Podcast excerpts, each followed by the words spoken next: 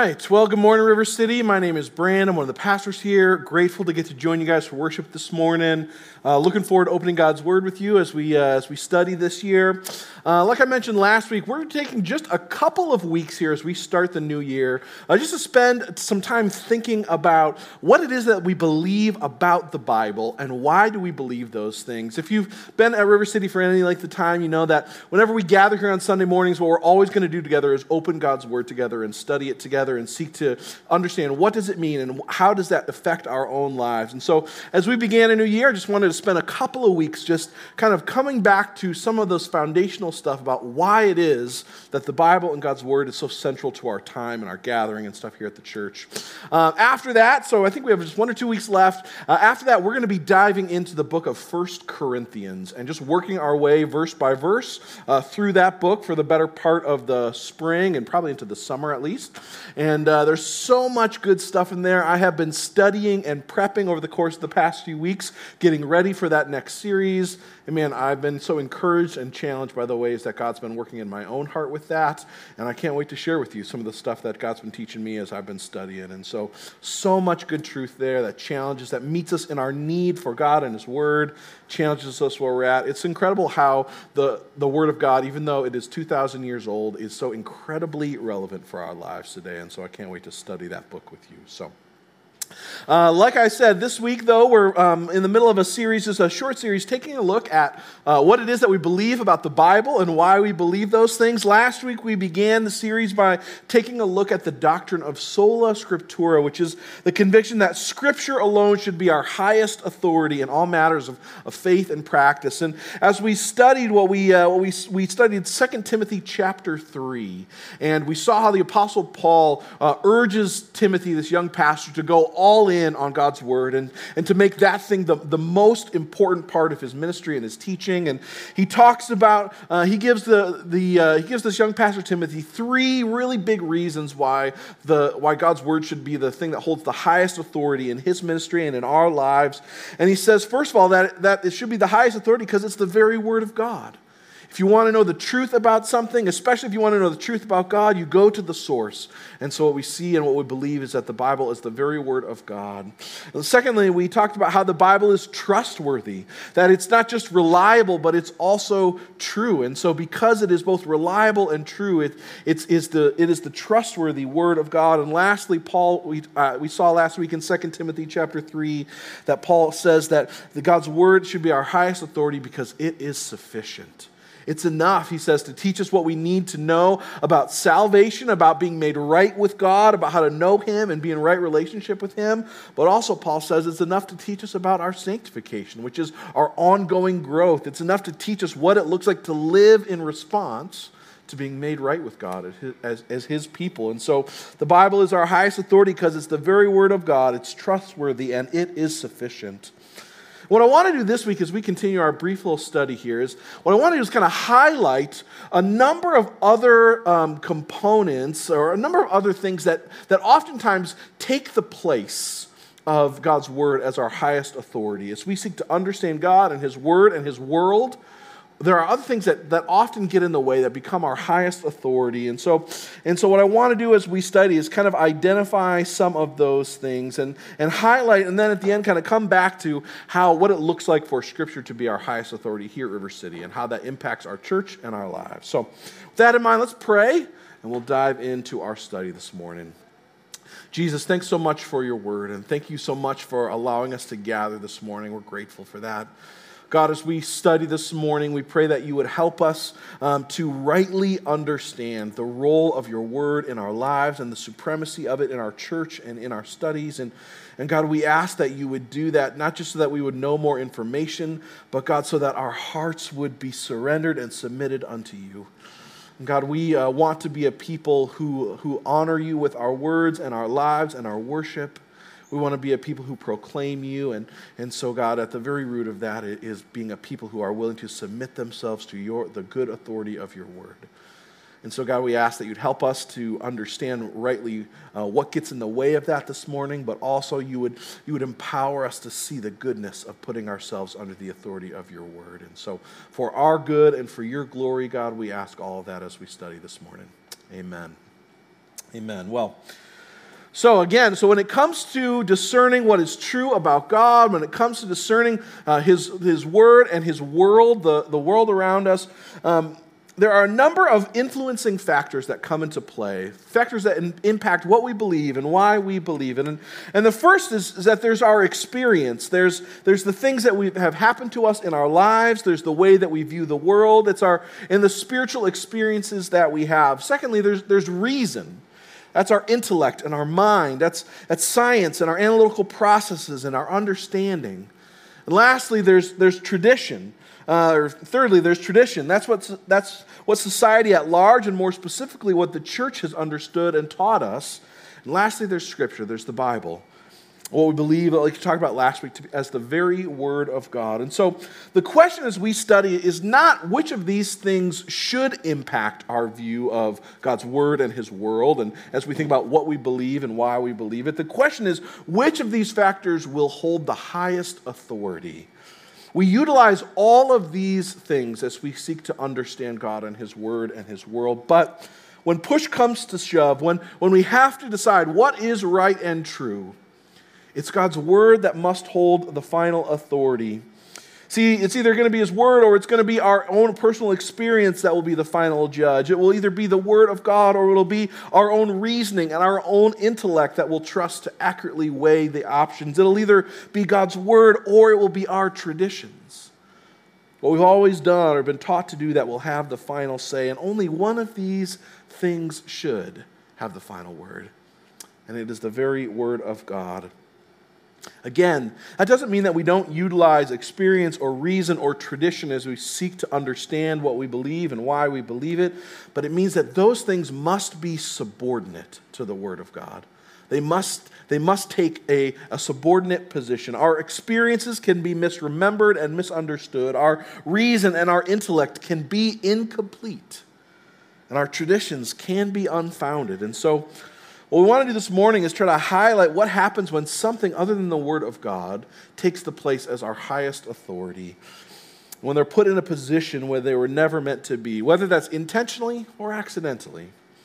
And so the first one we want to identify, the one we talk through, is, is, is when we allow reason to become our highest authority.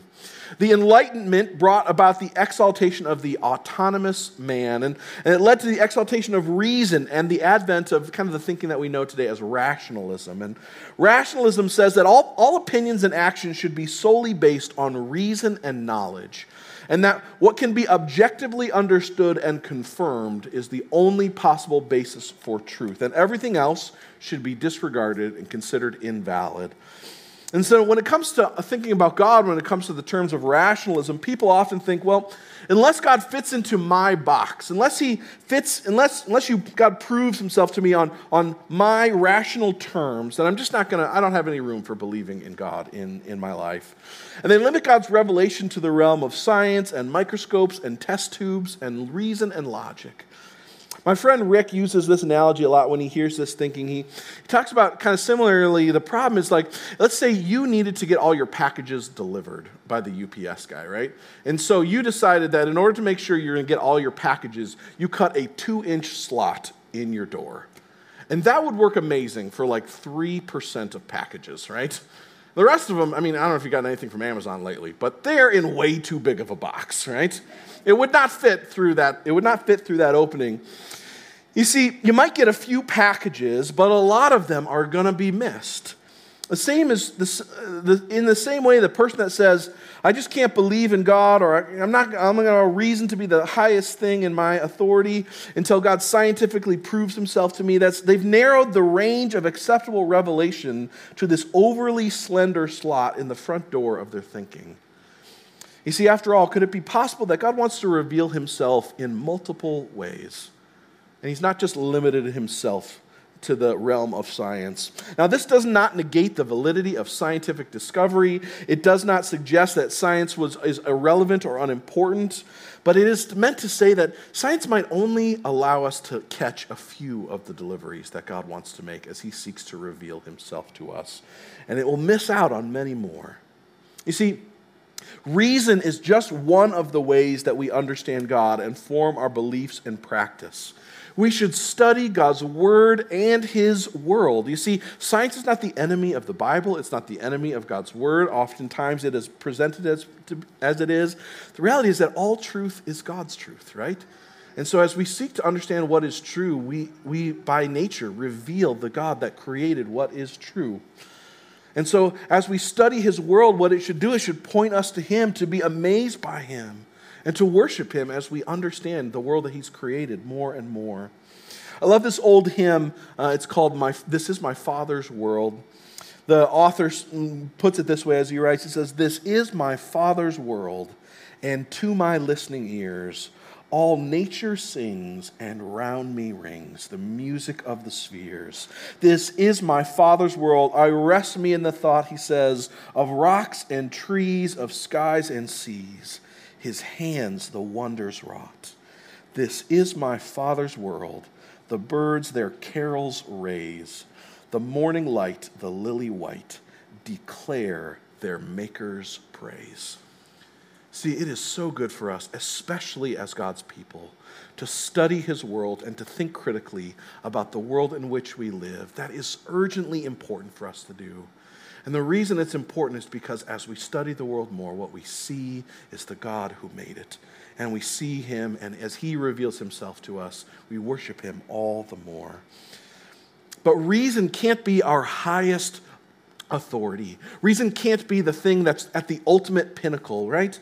You see, oftentimes we put reason above the scriptures, and when you do, what you get is rationalism. Thomas Jefferson, he used a knife to literally remove sections of the Bible that he found personally to be unreliable. Literally took a knife and just cut them out especially a number of the miracles that were attributed to Jesus. And the Jefferson Bible, as it became known, uh, it illustrated this deistic view of Jesus as he's just this preeminent moral teacher, but nothing else.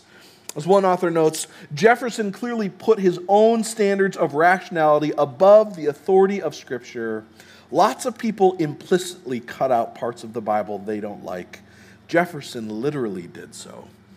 And so we don't want rationalism. That's what happens when you get reason as the highest thing. But, but also, we don't want to ignore reason. Like I said before, when you ignore reason, you just get fideism, which is kind of a blind and ignorant faith, right? And like we talked about last week, that's not what God calls us to, and neither is it what honors Him. God is the wisdom of all the ages. And so to never ask questions and have a blind and ignorant kind of faith is not something that honors Him. Instead, reason should operate as the servant of the Scriptures, and we use reason to carefully study and understand understand God's word and the world around us. You see, the, the claim is not that the Bible addresses every form of truth, but the claim is that the, all that the Bible says is true. And so we begin with that assumption, and we use that to allow us to, to filter the things that we learn about the world through that lens. So, some rely on reason to be their final authority, but others, one of the other things that gets in the way that becomes our highest authority is, is experience.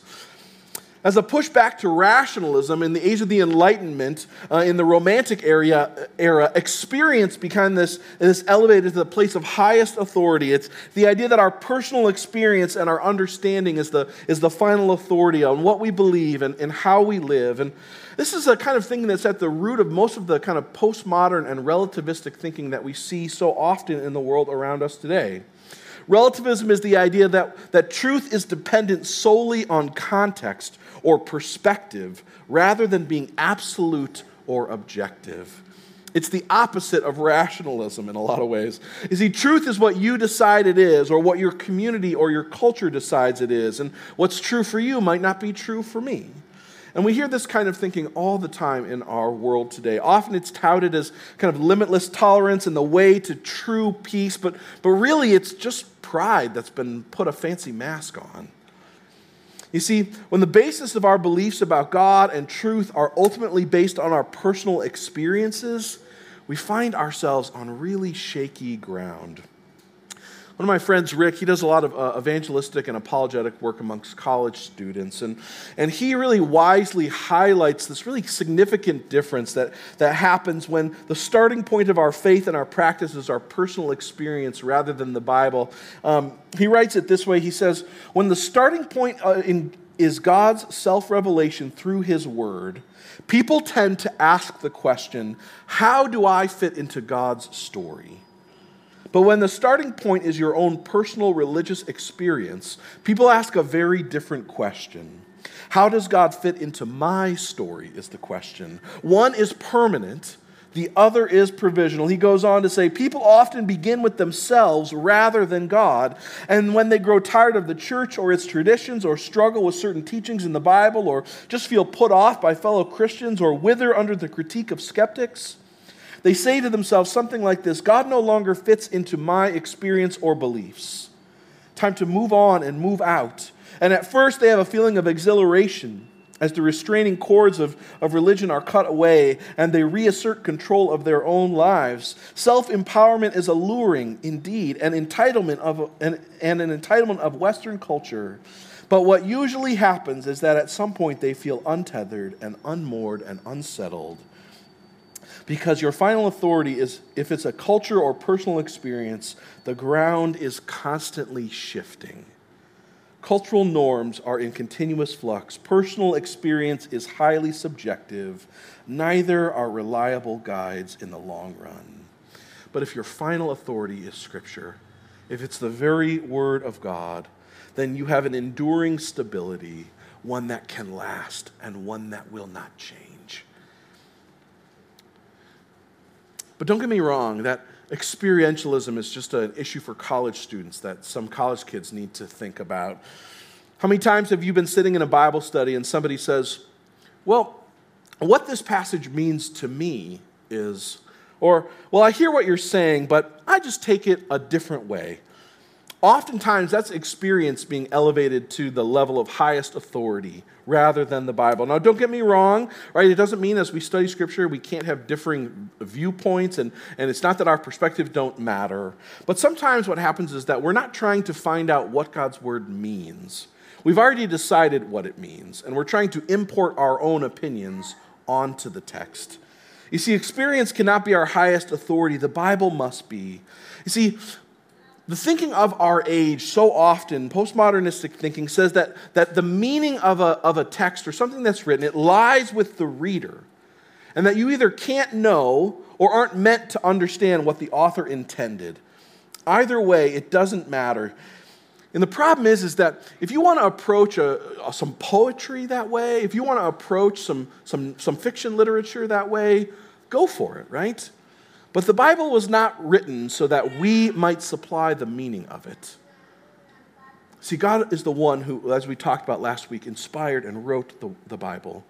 And our goal is not to, to form our own opinions around it, but our goal is that we might seek to understand what He meant and to shape our lives around it.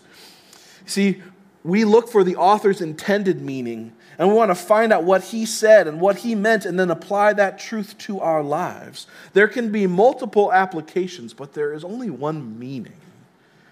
I remember being in a Bible study uh, a number of years ago, uh, studying uh, John chapter 14. And, and Jesus, he, in, in that passage, he talks about, he says plainly, he says, I am the way, the truth, and the life. He says, No one comes to the Father but through me. And, and we were talking about the implications of that statement. And we were talking about what that means and what is it that Jesus was really saying. I remember someone in the group who was at that point was just exploring what they, what they were thinking about Jesus. He said, Well, you know, I think that it just means that, I think that Jesus is just saying he's one of the ways you can get to God. And the problem is, is that that's absolutely not what Jesus is saying. It's not a matter of opinion, it's literally not the words he was saying. Now, oftentimes, what happens is we seek to bring our own assumptions and our own experiences and allow those things to shape our understanding of God's Word. But really, what we need to do is seek to allow God's Word to shape our own assumptions and allow His Word to shape our own thinking so that we are formed by it. See, it doesn't matter most what we think about the Bible, it matters what the Bible actually says. And so our goal is not to have an opinion about it, but is to carefully study it so that our experiences are informed and transformed by it. See, basing our belief and our life on our personal experience, it seems freeing at the outset. But there is a lot of problems with relativistic thinking, and namely that no one actually believes that that is true. You see, all of us deep down, we recognize that there is truth and that it isn't relative and that there is truth that transcends our opinions. One of the most clear ways we experience is that is in a longing for justice. In the late 1940s, at the Nuremberg trials, Nazi leaders were tried for the atrocious crimes of World War II, including the genocide against Jews and many other things. And, and their defense was always that, that they broke no German laws. They were just doing what they had been told. You see, but they were convicted for breaking a universal law of the Nuremberg trials. They were convicted for crimes against humanity. See, the reality is, is that the notion of a universal law, it reveals the reality of a universal lawgiver. That there is a truth that transcends our culture. There is a truth that transcends our experiences. And the invitation is for us to submit to it. We long for justice. We want to promote and enforce our own view of what is right. But there is one truth, it's God's truth, and we must seek to understand it. And so some put reason as the highest authority, others experience. The third thing that threatens to take the place of Scripture as we look as our highest authority is, is tradition. And this was the issue that was at the very forefront of what happened when Martin Luther wrote those 95 Theses about 500 years ago, as he tried to address some of the issues that he saw uh, were existing in the church of his day. And they were teaching things that were based in human tradition rather than the Word of God. And more importantly, they had elevated the tradition of the church to the level of the authority of God's Word, and sometimes even higher. Now, before we go any further, I just want to make clear that, that church tradition is not inherently bad. Understanding the history of what the church has believed and taught over time, it often helps us to avoid heresy and sketchy interpretations and applications of the Bible. But the truth remains that people are fallible. Now, we get things wrong sometimes. And so, our first priority is not to obey the church, but is to obey God and His word. And that's not to say that those things are inherently opposing forces, but again, it's the question of authority. What holds the highest authority? In Acts chapter 17, the, the Berean Christians are commended because it says that they received the message with great eagerness. It says, and they examined the scriptures every day to see if what Paul said was true, and as a result, many of them believed. Kevin DeYoung puts it this way he, he notes, he says, when it says that the Bereans examined the scriptures every day to see if what Paul said was true, the implication is that if scripture said it, they would believe it. And if they couldn't find Paul's teaching confirmed and consistent with the scripture, then they would reject Paul's teaching. You see, the written word of God was their authority. It had the last word, it was the final word, after which no other word would be necessary, and contrary to which no other word would be believed. You see, that's the invitation for all of us as believers, is to think critically about the Word of God, to know it and to study it, and to test what you are being taught by me and by others against the Word of God.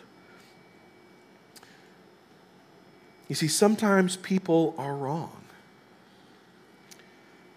We started this series when we talked a little bit about that guy named Martin Luther, who about 500 years ago was kind of a kind of a spark that kind of lit what was referred, known to as in today's day as the Reformation. And and what you see is that in about three years after he had kind of written his first series of theses, those 95 theses, and, and posted it on the, the, the door of his local church, what he found is that he was, in about three years later, he was in front of a church council and he was being threatened with excommunication from the church.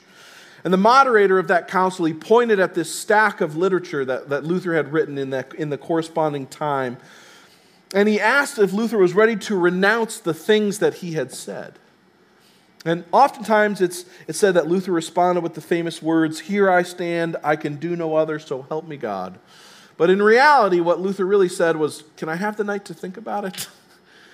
And he spent that night praying and talking with friends and reading God's word, especially the book of Romans. And the next morning, when the council was reconvened, he was confronted again with this same challenge. Are you willing to recant the things that you have said, the, the challenges that you have made against the church? Luther replied that the material in his books could be divided into three parts. The first was made up of material that surely didn't cause offend, offend anyone, that, that everyone agreed on. The, the second part was made up of things that were grounded in Scripture and in the Word of God, and things that were contrary to which the church was teaching. And the third part was personal attack, where Luther acknowledged his fault. His zeal sometimes prompted him to resort to abusive language, and for this he begged for forgiveness. But as for the second part, Luther declared in words that kind of flesh out what we mean when we talk about the doctrine of sola scriptura. He says, Unless I am convinced by the testimony of Scripture and by clear reason, I am bound by the Scriptures that I have quoted, and my conscience is captive to the very Word of God. You see, on some things, Luther was wrong. He, like the rest of us, he was a sinner. And he admitted his error and asked for forgiveness, which is right and good. But there were other things, there were other traditions that the church was teaching that were in opposition to the Bible, and he could not recant his opinions against those things because they were because scripture was his highest authority. And it must be ours as well. You see, tradition cannot be a superior authority to the Bible. Tradition cannot be an equal authority to the Bible. It must be subordinate to the Word of God. It has value, but not supreme value. The words of man simply do not matter as much as the words of God. Some churches teach people that their chief job is to understand what the church teaches and to obey what the church says. And while the Bible clearly instructs us to submit to leadership in the church and honor and respect those who teach us, our first allegiance is not to the church, our first allegiance is to God and His Word. And so, if ever what God's Word teaches and what the church teaches are at odds, the choice is clear. We must submit to the Word of God. And that is definitely true here at River City. You see, the Bible repeatedly it undermines the reliability of our experience and our reason. And it expressly warns us not to raise our traditions to the level of Scripture. Regarding reason, Job 11, 7 tells us, He says, Can you fathom the mysteries of God? Can you probe the limits of the Almighty? In Isaiah 55, God writes, For, for my thoughts are not your thoughts. Neither are my ways your ways, declares the Lord. As the heavens are higher than the earth, so my ways are higher than your ways. My thoughts are higher than yours. You see, our reason and our intellect is limited. Despite all the advances we made, despite all the technology that we have, we still do not know everything. Sometimes I think we forget that. Regarding experience, Proverbs 14 tells us there's a way that appears to be right, but in the end, it leads to death. When Peter saw the transfiguration of Jesus in the Gospel of Matthew, he, he thought that the right thing to do was to build some tents. But really, the right thing to do was to fall on his face in worship. Regarding our tradition, Paul writes in Colossians chapter 2 See to it that no one takes you captive through hollow and deceptive philosophy, which depends on human tradition and the elemental forces of this world rather than on Christ. Again, in 1 Corinthians 4 6, he writes, Now, brothers and sisters, I have applied these things. He's speaking about the Word of God and about Scripture to myself and to Apollos for your benefit, so that you may learn from us the meaning of the saying, Do not go beyond what is written. You see, the Apostle Paul is putting himself under the authority of God's Word. And Jesus himself, talking to the religious leaders of his day, and in Mark chapter 7, he says, Isaiah was right when he prophesied about you hypocrites. As it is written, these people honor me with their lips, but their hearts are far from me. They worship me in vain, for their teachings are merely human rules.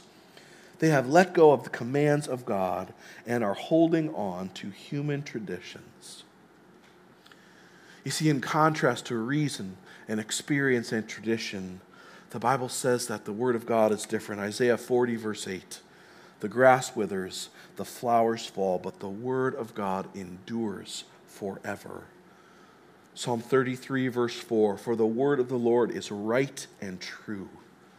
God is faithful in all he does. John chapter 17, uh, 17, Jesus prays to the Father. He says, Father, sanctify them by the truth.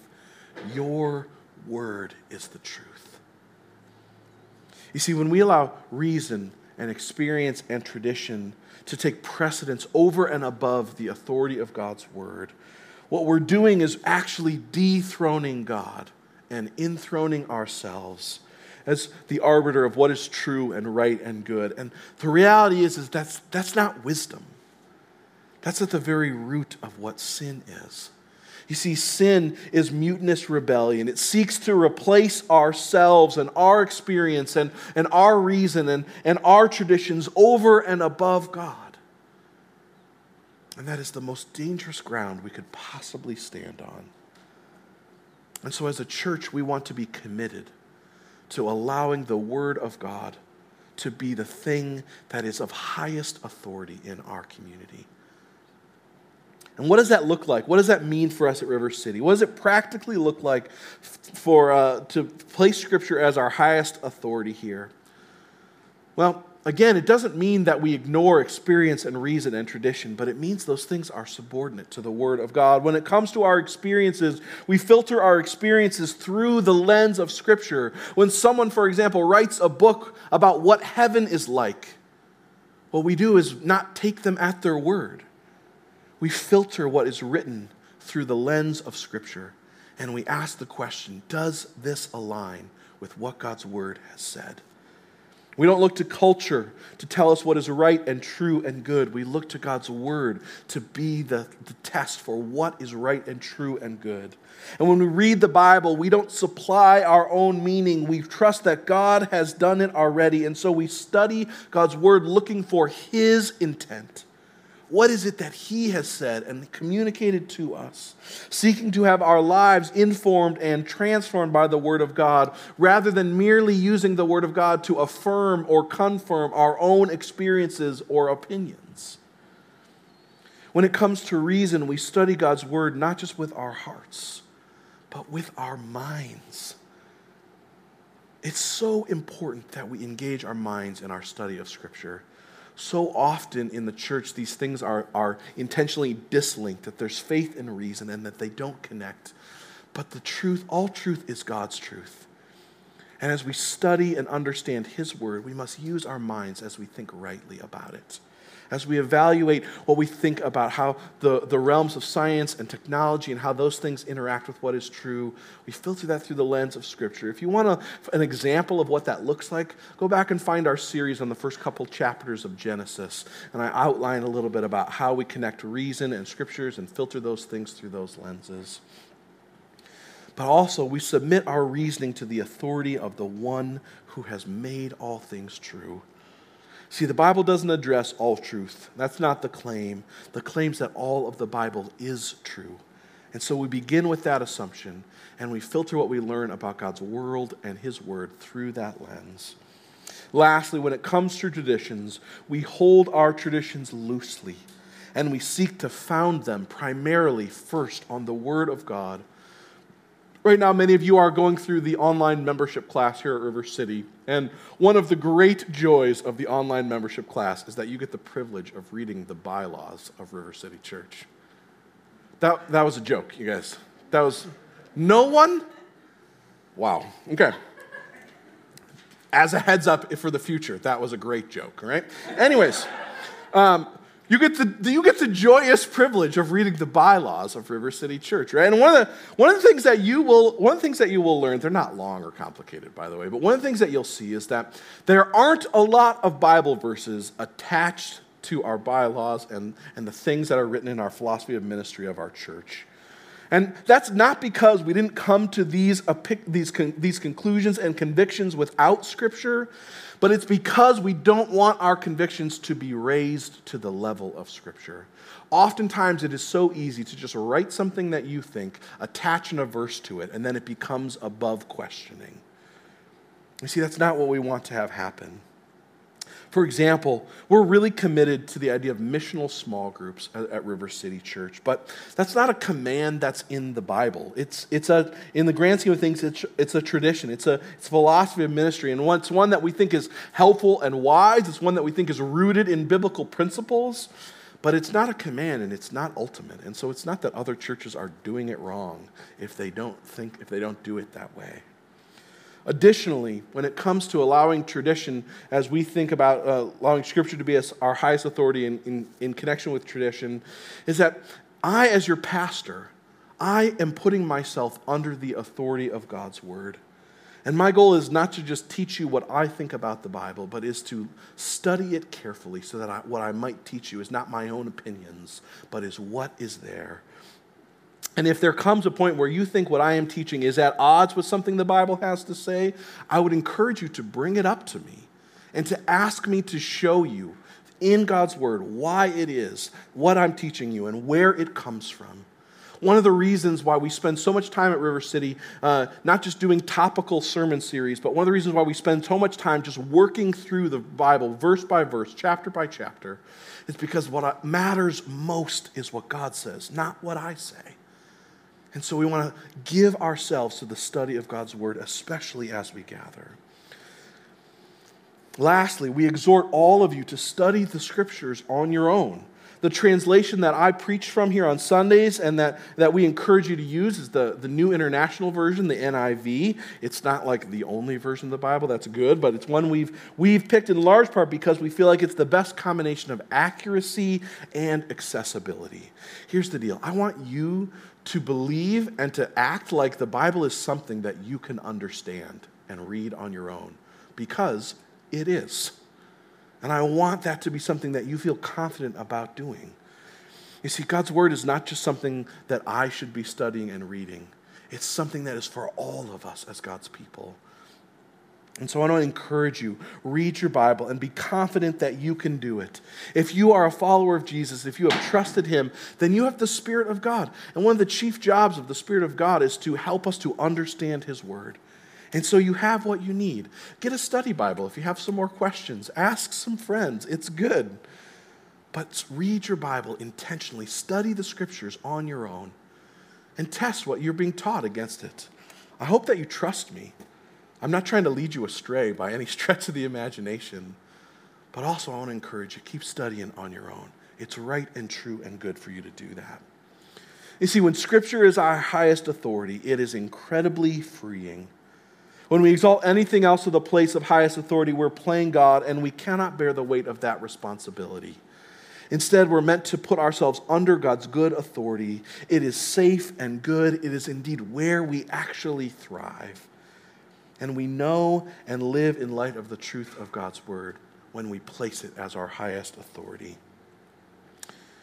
As we close this morning, as, as we take communion together, communion is a reminder for us that, that we're free to confess our sin, including our sin of, of exalting our own experience and reason and tradition above Scripture.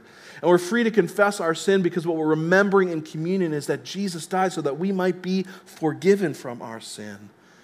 The bread and the juice, they remind us of Jesus' body and his blood, which was broken and shed for us as he lived the life that you and I were intended to live, and as he died the death that you and I deserve to die for our sin. And communion, it does not make you right with God. It doesn't change your status or your standing with Him. Instead, it's a chance for us to remember and to worship God and to celebrate the good news that the Bible proclaims that we know and are made right with God by His grace alone, on the basis of Christ alone, received by faith alone, to the glory of God alone, with Scripture alone as our highest authority.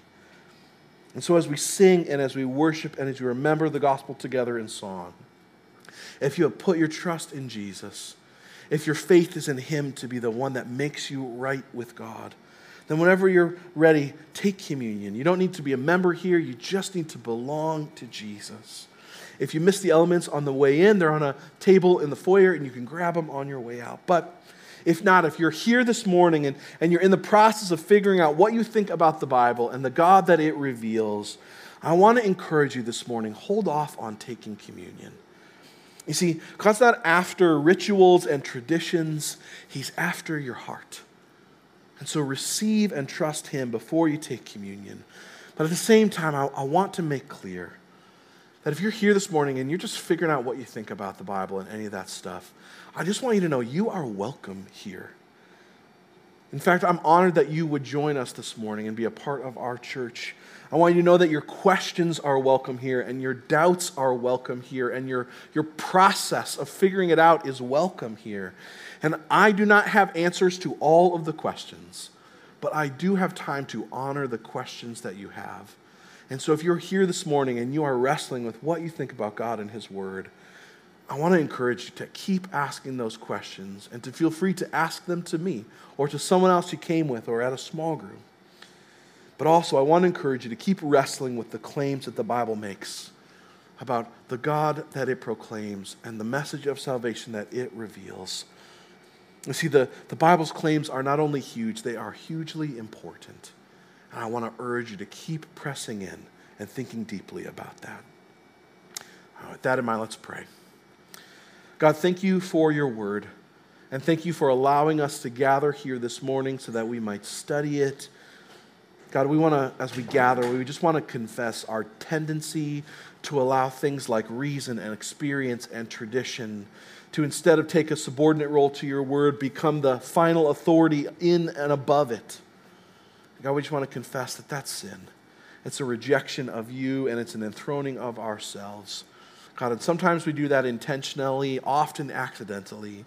But God, we want to be a people and a church that instead elevates your word to its rightful place as the thing of which holds our highest authority in our hearts and lives. God, help us to submit and to surrender our own thinking and our own opinions and our own worldviews unto the authority of your word. God, knowing that it results in our good and your glory in all things. And so, God, we pray to that end. Amen.